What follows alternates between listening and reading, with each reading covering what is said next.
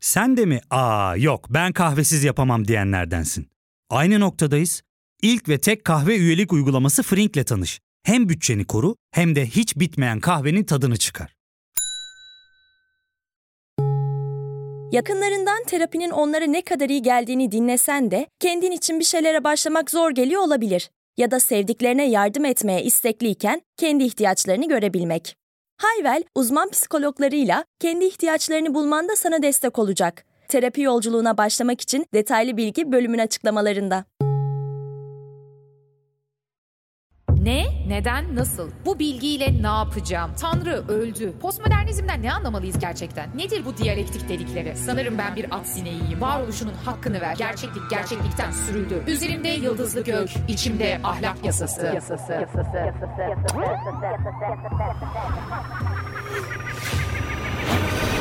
Dünyaya fırlatıldık.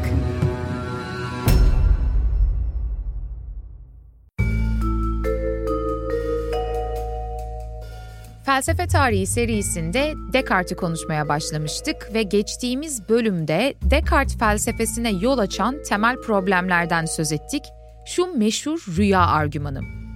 Ne demişti Descartes? O bölümü dinleyenler hatırlayacak, dinlemeyenlerin ise önemli o bölümü dinlemeleri rica olunur. Çünkü bu bölüm onun devamı niteliğinde. Şöyle söyledi, uyanıklığı uyuyor olmaktan tam olarak ayırt edebileceğim bir nitelik yok. Çünkü ben rüya gördüğümde de rüyanın içerisinde her şey bana çok gerçekçi gelir. Orada acı çekerim, bazen yaşadığım olayın dehşetinden duygusallaşır, ağlarım ve hatta çığlıklarla uyanırım, değil mi? Belki de şu anda da rüya görüyorsundur. Şu an bu podcast'i dinlediğini zannediyorsundur ama konunun gerçekle, hakikatle hiçbir ilgisi yoktur. Bu argümanı kademe kademe açıp Descartes'in bunlar için yeterli gerekçeleri olduğunu gösterdikten sonra artık bu meseleyi çözmeye çalışalım istiyorum. Şimdi Descartes'in bunun içinden nasıl çıktığından daha da güzel bir şey yapacağım. Güncel karşı çıkışlardan da söz edeceğim.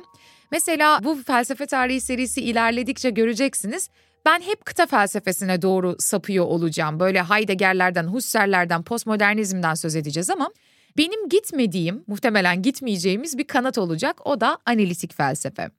Yine de analitik felsefeye olan düşmanlığımdan dolayı böyle ilerlemiyor tabii. Benim hem eğitim arka planım buna uygun hem de yaptığım çalışmalar kıta felsefesi minvalinde geliştiği için böyle. Ama bugün mesela bir analitik dil felsefecisinden söz edeceğiz ve Descartes'in bu argümanındaki soruna dikkat çekecek.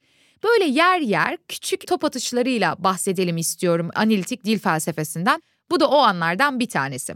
Hadi şu argümana biraz daha bakalım. Uyanıklığı uyuyor olmaktan nasıl ayırt edebiliriz? Austin isimli bir filozofumuz var ve çok güzel bir şeye dikkat çekiyor. Diyor ki, normalde Descartes benim uyanıklıkla uyuyor olmaklığı birbirinden ayırt edemeyeceğimi çok açık bir şekilde bunun farkına varmamın mümkün olmadığını söyledi. Bu doğru mu? Austin şunu söyler.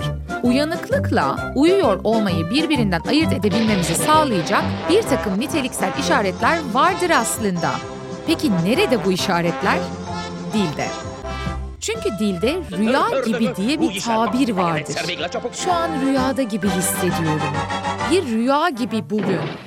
Bazı şeyleri yaşadığımızda bir rüya gibiydi deriz, değil mi?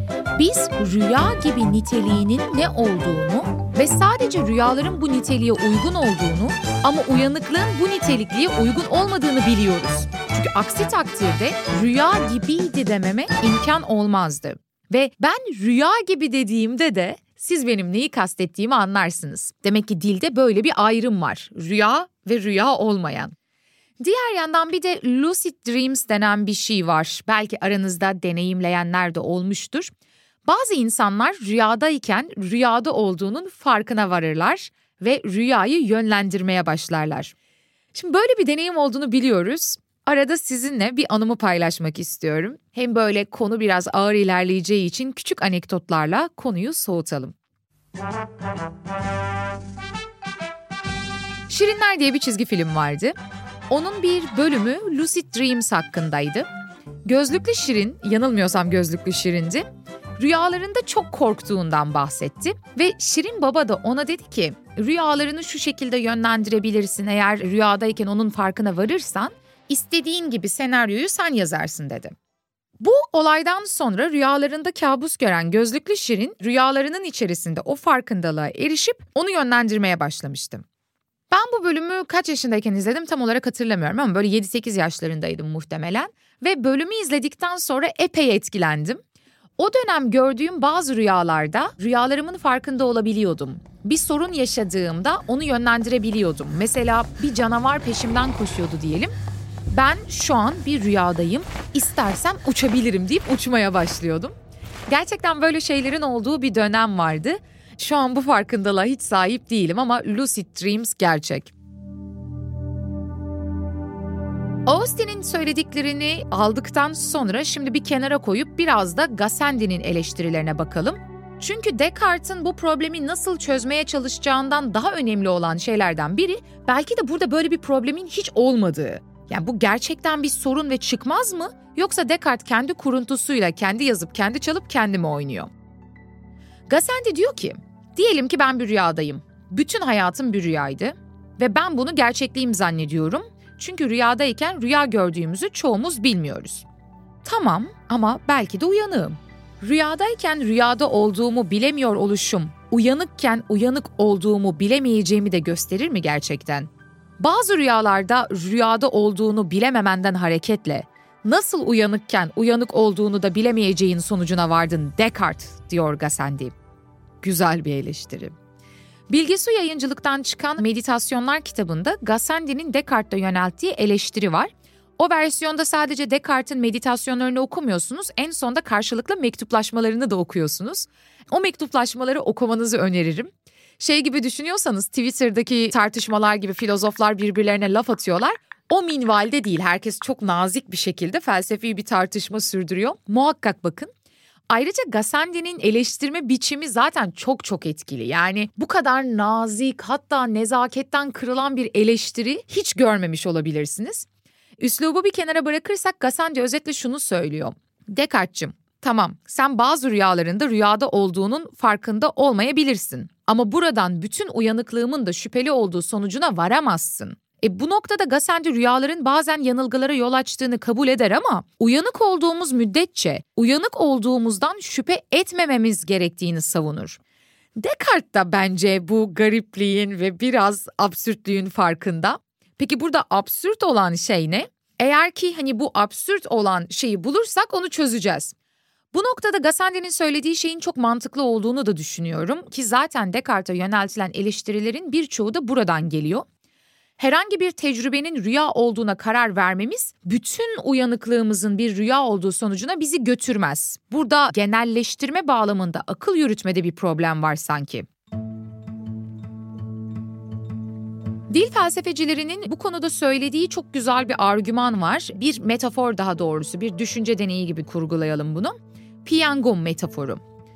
Hilesiz bir piyango nedir diye düşünmenizi istiyorum. Nasıl olurdu? Her numaranın kazanma şansının aynı olduğu bir piyango hilesiz bir piyangodur.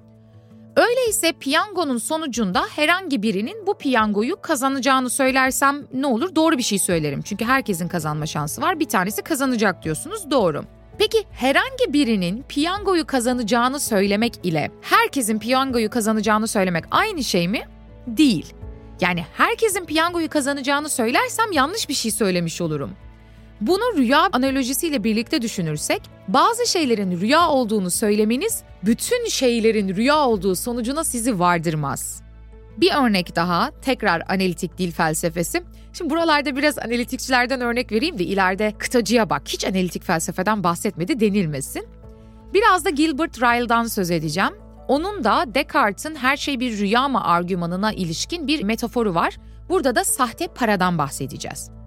Ryle'ın iddiasına göre bazı paralar sahte diye bütün paralar sahtedir dediğimizde aslında mantıksız bir şey söyleriz. Çünkü mutlaka cevaplanması gereken bir soru vardır, neyin sahtesi? Bir şeyin sahte olması gerçek olanın üzerindeki parazit gibidir. Sahte paralar ancak uygun kurumlar tarafından uygun materyallerle yapılmış gerçek paraların olduğu yerde olabilir. Nasıl ki gerçek paranın olmadığı zaman sahte para olamazsa, aynı şekilde uyanık deneyimlerimizin olmadığı yerde de rüya görüyorken ki deneyimlerimiz olamaz. Yani rüyadan söz edebilmemizin koşulu rüya olmayan gerçek deneyimlere sahip olmamız. Özetle bütün hayatınız rüya olamaz. Buradan bakıldığında rüya problemine ilişkin verdiğim yanıtlar sizi ne kadar tatmin etti bilmiyorum. Şu an içinizden şunu diyor musunuz? Ha tamam o zaman rüyada değiliz gibi bir yere vardınız mı bilmiyorum ama 3 farklı yanıtla değerlendirdik. Gassendi kafana göre genişletme yapamazsın dedi. Austin dildeki rüya kavramından yola çıkarak rüya gibi dediğimiz bir şey varsa farklı bir alandan söz ediyoruz, farklı bir deneyim var dedi. Ve bu piyango argümanından, sahte para meselesinden de bahsederek konuyu biraz genişletmeye çalıştım. Bana bunlar yeterli bir kanıt gibi geliyor açıkçası. Şu anda rüyada olduğumuzu düşünmüyorum. Ama derseniz ki peki Descartes'in kendisi bundan sonra nasıl bir yola girdi, nereye vardı ve hatta o felsefe tarihinin en ünlü sözü düşünüyorum öyleyse varım argümanına ulaştı. Şimdi bu kısma bakalım. Çünkü benim bu problemi aşmaya yönelik saydığım isimlerden bazıları 20. yüzyılda yaşayan filozoflardı. Yeniden 17. yüzyıla ve modern felsefeye dönelim.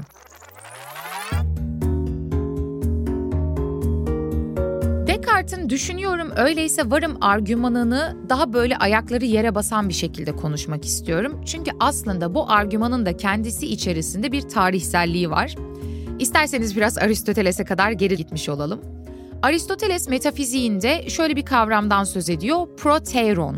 Proteiron, ön varsayım demek. Yani normalde Türkçe çevirisi bu. Burada şunu düşünmenizi istiyorum, ön varsayım ne demek? Sanki şöyle bir şey değil mi bu? Bir şeye tanıklık etmeden önceki süreci işaret ederek onun hakkında bir tahminde bulunmak gibi bir anlamı var. İyi de bunun için bir kelime zaten var, varsayım. Yani varsayımla ön varsayım arasındaki fark nedir? Şimdi ben burada Türkçe kavramlar söylediğim için tam olarak anlaşılmamış olabilir ama İngilizce'de bu çok daha açık bir halde. Supposition, varsayım ve presupposition, ön varsayım. Bu ikisi arasındaki fark Descartes'in üzerine çalıştığı ve düşünüyorum öyleyse varım argümanına ulaştığı yer olacak. Burada Descartes'in proteiron kavramını kullandığı bölümün başlığı önce gelen sonra gelen. Ve orada Descartes şunu söylemeye çalışıyor. Mesela ben dersem ki halamı aradım. Bu cümlesi size nasıl bir ön varsayım getirir?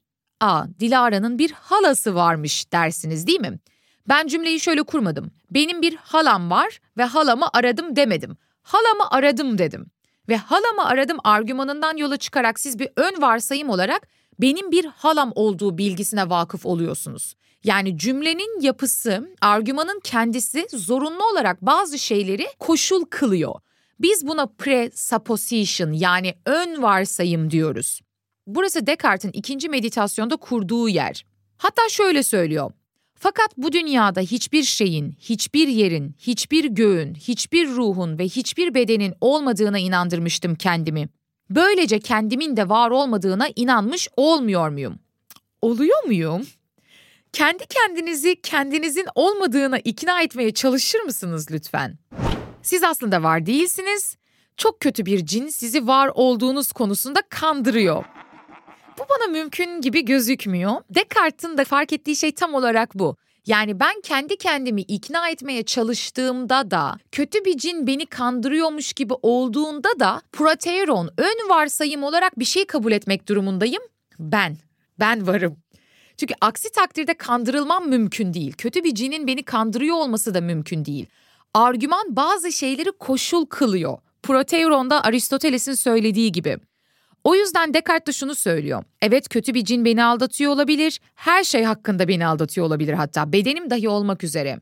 Ama bildiğimiz sandığım her şey bir yanılsamadan ibaret olsa bile bunun için önce var olmam gerekir. Çünkü aksi takdirde kötü cin neyi aldatıyor ya da aldanan ne? Şöyle söylüyor Descartes sonrasında. Aldatıcı düşüncelere sahipsem bile bir şey düşündüğüm sürece bir var olmamaklığım sonucunu elde edemem. Cine karşı Descartes'in varlığı. İşte burası Aristoteles'in proteiron kavramı ile birlikte baktığımızda Descartes'in geliştirdiği kanıtlardan bir tanesi. Bu noktada bölümü ufak bir ara verelim, sonrasında kaldığımız yerden devam edelim. Ya fark ettin mi? Biz en çok kahveye para harcıyoruz. Yok abi, bundan sonra günde bir. Aa, sen Frink kullanmıyor musun? Nasıl yani? Yani kahvenden kısmına gerek yok. Frink'e üye olursan aylık sadece 1200 TL'ye istediğin çeşit kahveyi istediğin kadar içebilirsin. Günlük 40 TL'ye sınırsız kahve mi yani? Çok iyiymiş. Aynen. Hatta şu anda 200 TL'lik bir indirim kodu da var. E hadi hemen indirip üye ol da bu fırsatı kaçırma. Terapiye başlamak, içinden çıkamadığın döngüleri kırmak, bazı yanlış bulduğun kararlarını değiştirmek ve kendinle beraber daha huzurlu bir yaşam inşa etmek için atabileceğin en değerli adımlardan biri. Hiwell ile yoğun yaşam tempona uyum sağlayarak online terapi seanslarını takvimine göre ayarlayabilirsin. 1000'i aşkın uzmandan sana en uygun terapisti seçebilir, PODB10 koduyla indirimden yararlanabilirsin. Detaylı bilgi açıklamalardaki bağlantıda.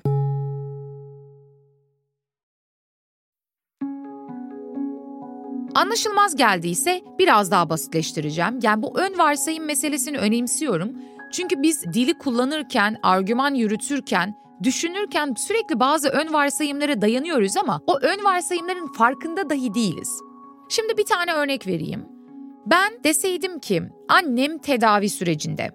Bu ifade size hangi iki ön bilgiyi verir? 1. Annem hastadır dedim. Çünkü annemin tedavi olması için öncelikle hasta olması gerekir. Haliyle hastalık tedaviyi önceler. 2. Annem vardır. Doğal olarak annem tedavi sürecindedir dediğimde iki tane farklı ön bilgiyi kabul etmiş olduk, değil mi? Ön varsayımlarımız var. İşte Descartes'in de argümanını kurduğu yer tam olarak burası. Şöyle diyor, şüphe etmek için bile önce var olman gerekir. Bu şüphe etme eylemini sürdüren özne ne? Ben şüphe etmekteysem, ben kandırılıyorsam, ben yanılıyorsam bile ben bir şeyim, yani varım. Burada düşüncesinden var olduğu sonucuna ulaşmak için basit bir zihinsel sezgi yaptı ve burada kendi kendini kanıtlayan bir ifade olduğunu gösterdi. Düşünüyorum, öyleyse varım. Şüphe ediyorum, öyleyse varım. Şüphe etmekte olduğu ediminden, yani bu düşüncesinden kendi varlığını kanıtlamaya gitti. Ve bunu da Descartes apaçık bir argüman olarak görüyor. Yani kendi kendisini kanıtlayan bir zorunluluk halinde buluyor. O halde problemimiz çözüldü. Çünkü Descartes düşünüyor olmaklığımın benim var olmam gerektiği sonucuna da vardı ve problem ortadan kayboldu diye düşünüyorsak yine bazı sıkıntılar var ve Descartes'in ciddi bir şekilde eleştiri aldığı yerde burası olacak. Çünkü şöyle diyebilir miydim? Düşünüyorum, öyleyse varım, tamam. Yürüyorum, öyleyse varım, tamam. Dans ediyorum, öyleyse varım, tamam. Çünkü sonuçta yürümek için de önce var olmam gerekir. Dans ediyorsam da önce var olmam gerekir gibi bir sonuca varabilir miyim? Descartes buna hayır derdi. Yani argümanlarımız aynı seviyede değil çünkü yürüyor olduğum konusunda yanılıyor olabilirim. Hatırlayın, zihnim dışında bana her şeyin ikincil olduğunu söyledi. Bedenim hakkında bile yanılabilirim. Bedenim aslında hiç olmayabilir. Buna karşın düşünme edimi ile yürüme edimi arasında bariz bir farklılık var Descartes'e göre. Çünkü düşünüyor olma eyleminin şüpheye yer bırakmayan bir niteliği var. Düşünüyor olduğumdan eminim. O halde Descartes'e göre ben en temelde zorunlu olarak düşünen bir şeyim. Düşünen bir töz, yani kogito. Dans ediyorum, öyleyse varım sonucuyla aynı nitelikte olmadığını göstermeye çalışıyoruz. Çünkü dans eden şey bedenim ve bedenim bana ikincil, düşünüyor olmaklığıma göre. Buradan bakıldığında Descartes kendisince var olduğunu ve düşünen bir şey olduğunu kanıtladı. Hiç de fena gitmedi aslında. Yani varlığını kanıtlamak için böyle bir deney gözlem yapmak yerine salt refleksiyon, rasyonel bir süreçle, akıl aracılığıyla bunu temellendirmeye girişti. Ve bir açıdan da bakıldığında Descartes septiklerin, yani şüphecilerin neden haklı olmadıklarını da göstermiş oldu. Her şeyden sonuna kadar şüphe edemem. Çünkü en temelde şüphe etmekte olduğum ediminden şüphe edemiyorum ve bu da bana bazı şeylerin görece daha doğru olduğunu, daha açık olduğunu gösteriyor. Ama Descartes bu noktada bırakmıyor. Çünkü dedim ki ben varım ve düşünen bir şeyim. Buradan sonra nasıl bir sistem kuracağız? Descartes, felsefe tarihinin başına bela olacak bir ayrım yaptı. Bugün bile çağdaş tartışmalarda Descartes'in açtığı bu yarığı kapatmaya çalışıyoruz. Zihin ve beden, yani kartezyen dualizm. Neden? Çünkü Descartes şöyle bir şey söyledi. Düşünüyor olmaklığımdan eminim, düşünen bir şeyim, tamam. Ama zihnim dışındaki her şey Bana ikincil, zihnimi bildiğim gibi diğer şeyleri doğrudan bilemiyorum. Diğer şeyler algılarım aracılığıyla kurulan şeyler değil mi? Bir masayı kendi zihnimi bildiğim gibi bilemiyorum. Zihnim bana apaçıkken masaya dair kavrayışım ikincil. Bu yüzden Descartes şöyle bir yere de vardı. Bedenimin bile var olmadığını düşünebiliyorum mesela. Nasıl düşünebiliyor derseniz, bir filmden bahsetmek istiyorum. Johnny Depp'in oynadığı Transcendence isimli bir film vardı. Johnny Depp'in canlandırdığı karakter bedeni öldükten sonra sadece bir zihin olarak varlığına devam edebilmişti. Böyle USB stick gibi düşünün. Onun zihnini bir yere yüklediler ve o sadece bir zihin olarak varlığına devam etti. Şimdi ben bunu hayal edebiliyor muyum? Evet, edebiliyorum değil mi? Bedeni olmadan sadece bir zihin olarak var kalması bana makul gözüküyor. Sanki ileri teknolojiyle bu mümkün olabilirmiş gibi. Hatta günümüzdeki transhümanist tartışmaların, transhümanist ideallerin dayandığı yerde burası. Esasen zihinsel bir şey olduğum, bedenden soyutlanabileceğim ve tek bir zihin olarak varlığıma devam edebileceğime dair bir inanç var. Şimdi burası kulağa güzel gelse de sorunu da yaratan şey aslında. Eğer zihnim dışında her şey bana ikincilse, bedenim de dahil olmak üzere her şeyi göz ardı edebiliyorsam ve yanılabiliyorsam, şüpheli bir konuma yerleşiyorsa, bu noktada ben gerçekten şu an içinde yaşadığım fiziksel dünyanın varlığını, bedenimi, düşünsenize kendi elimin kolumun varlığını nasıl kanıtlayacağım? Haliyle Descartes bu noktada zihin ve bedenin birbirinden farklı şeyler olduğunu söyledikten sonra ister istemez varlığı iki farklı mevcudiyet düzeyine ayırdı. Ve bir açıdan da şöyle düşünebiliriz aslında, İbrahimi dinlerin söylediği şeyin farklı bir yoldan söylenmesi gibi de. Beden ölümlüdür, ruh ölümsüzdür deriz biz de değil mi?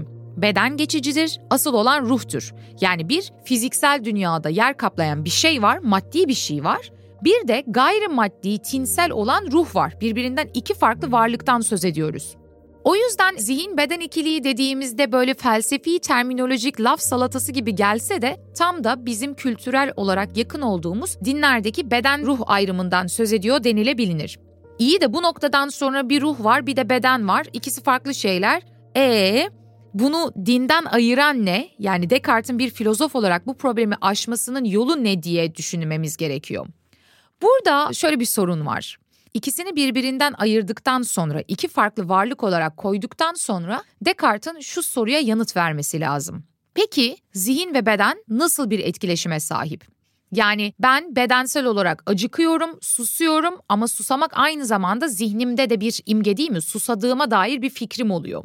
Ya da birinden etkilendiğinizi düşünün, cinsel anlamda çekim olduğunu düşünün. Hem vücudunuzda bazı etkileşimler var, vücudunuz buna bir tepki gösteriyor. Aynı zamanda zihinsel olarak da bir fantezi, bir kurgu içerisine düşüyorsunuz. Başka bir örnek daha, alkol aldığınızı düşünün. Alkol fiziksel bir madde, bedeniniz fiziksel. Fiziksel bir madde, fiziksel bir maddeyle etkileşime giriyor ama sizin zihinsel yaşantınız değişiyor. Şimdi doğal olarak şöyle bırakamazsınız. Evet, bir zihin var, bir de beden var, ikisi ayrı şeyler. Tamam, ikisi ayrı şeyler ama ayrı telden çalmıyorlar. O zaman zihin ve beden arasındaki bu etkileşimi sağlayan nedir? Nasıl oluyor da fiziksel olmayan bir şey, zihin veya ruh deyin buna, fiziksel olan bir şeye, bedene etki edebilir? Bu sorunu çözmenin yollarından bahsetmemiz gerekiyor biraz. Dinler tarihindeki klasik argümanların biraz daha modernize edilmiş hali gibi düşünün ve Descartes'in da nasıl bir yanıt verdiğinden söz ederek bu bölümü bitireceğim.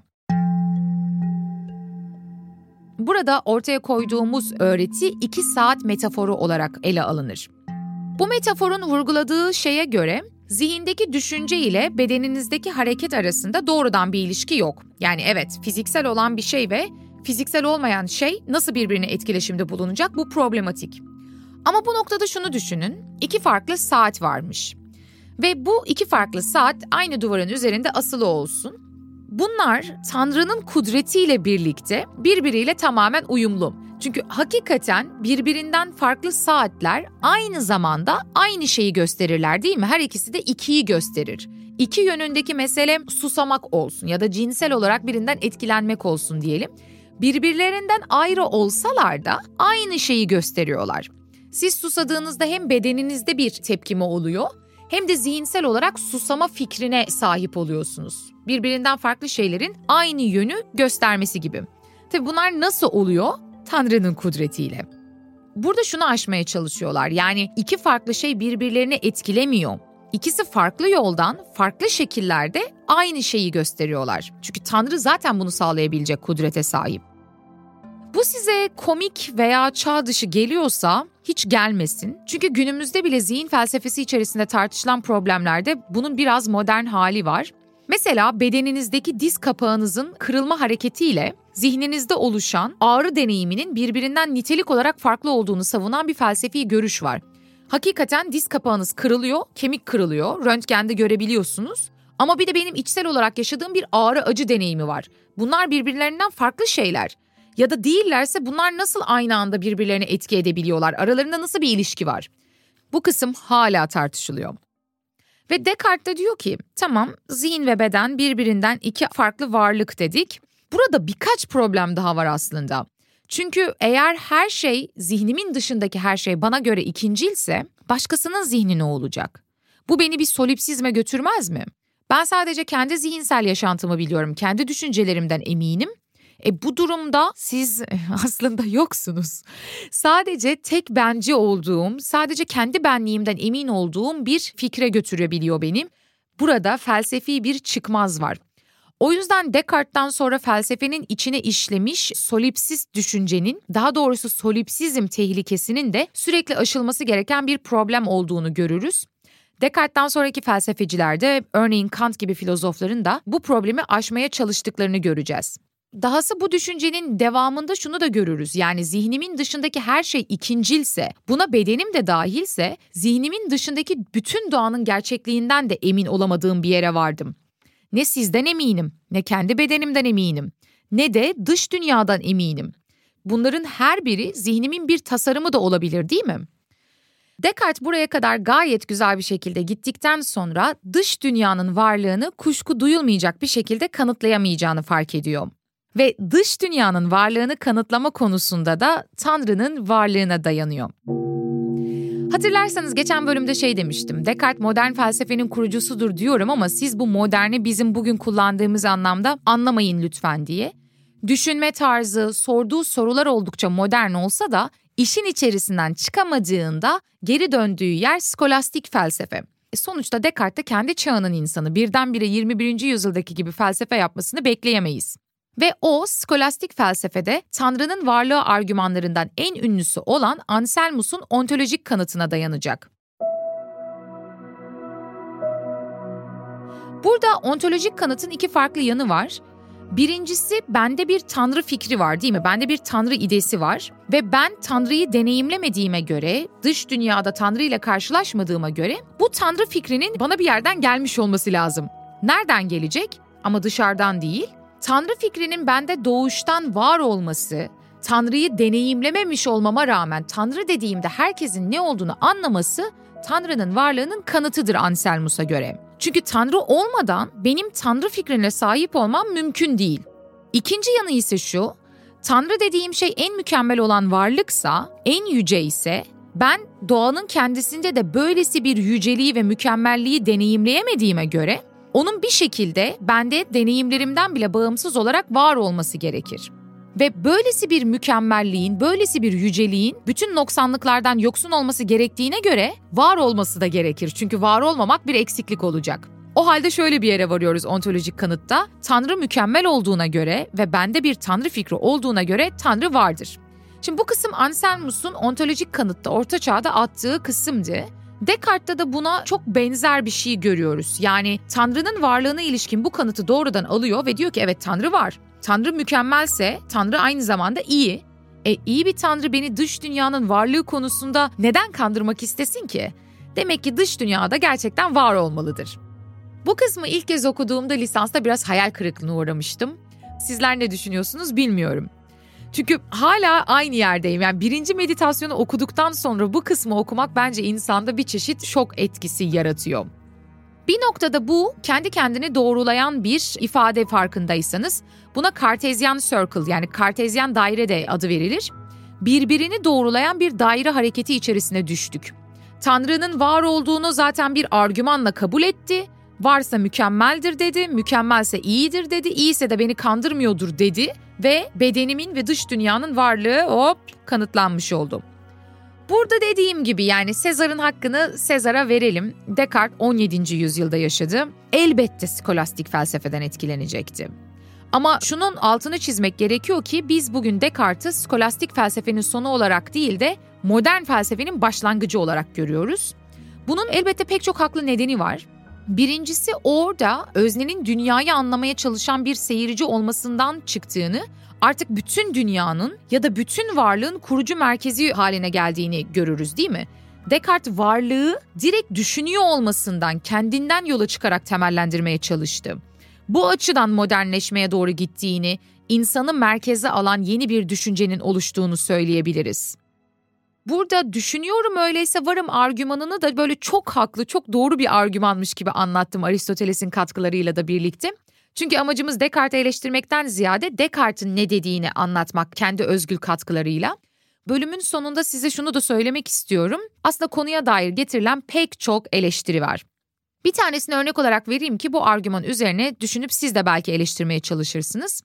Düşünmekte olunması, düşünen bir öznenin var olduğunu değil, sadece düşüncelerin var olduğunu gösterir. Düşünüyorum, o halde düşünceler vardır. Düşünüyorum, öyleyse varım. Bakın bunlar arasında bir farklılık var. Descartes, düşünmekte olunuyorsa düşünceler vardır sonucuna gitmek yerine düşüncelerden benim varlığını kanıtlamaya gitti. Yani bu doğrudan çıkarsanamayacak bir sonuç değil mi? Böyle bir tercih var. Bu Descartes'e getirilen ünlü eleştirilerden bir tanesi. Düşünüyor olmak beni yani öznenin varlığını kanıtlamaz. Buradaki mantık ise şu, düşünceler var olmak için bir düşünene ihtiyaç duyar mı? Soru biraz enteresanlaştı. Düşünceler kendi başına var olabilir mi? Bu size mantıksız gelebilir. Düşünmekte olan bir özne olmaksızın düşünceler olamaz. Yani ben hala Descartes'e hak veriyorum diyebilirsiniz. Ama burada Bertrand Russell'ın veya diğer analitik dil felsefecilerinin işaret ettiği şey şu. Düşünüyorum argümanından var olduğum sonucu doğrudan apaçık bir şekilde çıkmıyor. Burada fazladan bir sıçrama var. Fazla yorum yapmak da diyebilirsiniz. Descartes'in yaptığı ön varsayım, proteoron olarak adlandırdığım şey tam olarak doğru bir çıkarsama değil aslında. Ben düşünüyorum argümanını tartışılmaz bir aksiyom olarak kabul etti. Böyle bir ön kabulde bulunduğunun farkında dahi değildi muhtemelen. Çünkü düşünüyorum, ben düşünüyorum, öyleyse varım argümanını kurarken bazı o da ön varsayımlara dayandı. Descartes hakkında söylenecek o kadar çok şey var ki çünkü felsefe tarihinde muazzam bir yarık yarattı. Bazı insanlar Descartes'in modern felsefeyi olumlu yönde bir etkisi olduğunu söyledi. Bazı insanlar ise bugün içerisinde debelendiğimiz bütün problemleri dahi ona yıktı ve felsefe tarihinde en sevilmeyen karakterlerden biri haline geldi. Hatta bölümün sonunda biraz böyle dostane bir itirafla şunu da söylemek istiyorum. Felsefe tarihinde en sevmediğin düşünür kim deseler Descartes'tı diyebilirim. Sevmememin sebebi yeteneksiz olduğunu düşünmem değil de başımıza bu kadar büyük bir zihin beden ayrımını açmasından dolayı ona böyle içten içe kızgınlık barındırıyorum. Descartes'i burada kapatıyormuşuz gibi düşünmenizi istemiyorum o yüzden.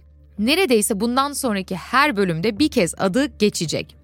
Ama bu iki bölümde hem bir rüyada mıyım argümanını konuşmuş olduk. Gerçekten rüyada olup olmadığımızı akılsal temelde kalarak kanıtlayabilir miyizden söz ettik. Hem de şu düşünüyorum öyleyse varım argümanının dayandığı yerlerden söz ettik. Böyle Descartes 101 niteliğinde bir bölüm oldu diye düşünüyorum. Gelecek bölümde devam edeceğiz felsefe tarihine. O zamana kadar meraklı kalın.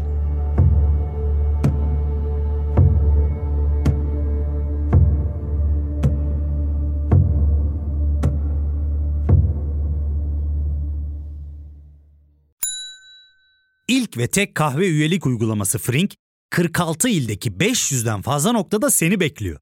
Açıklamadaki kodu girerek sana özel 200 TL'lik indirimden faydalanmayı unutma. Hadi sen de Frink üyeliğini başlat, kahven hiç bitmesin. Hem bugününe hem yarınına katacaklarıyla terapi yolculuğuna ve daha iyi hissetmeye bugün Hiwell ile başla. Açıklamadaki linkten Hiwell'i indir, ücretsiz tanışma görüşmelerinin ardından bütçene uygun seans paketini seç ve terapi yolculuğuna başla.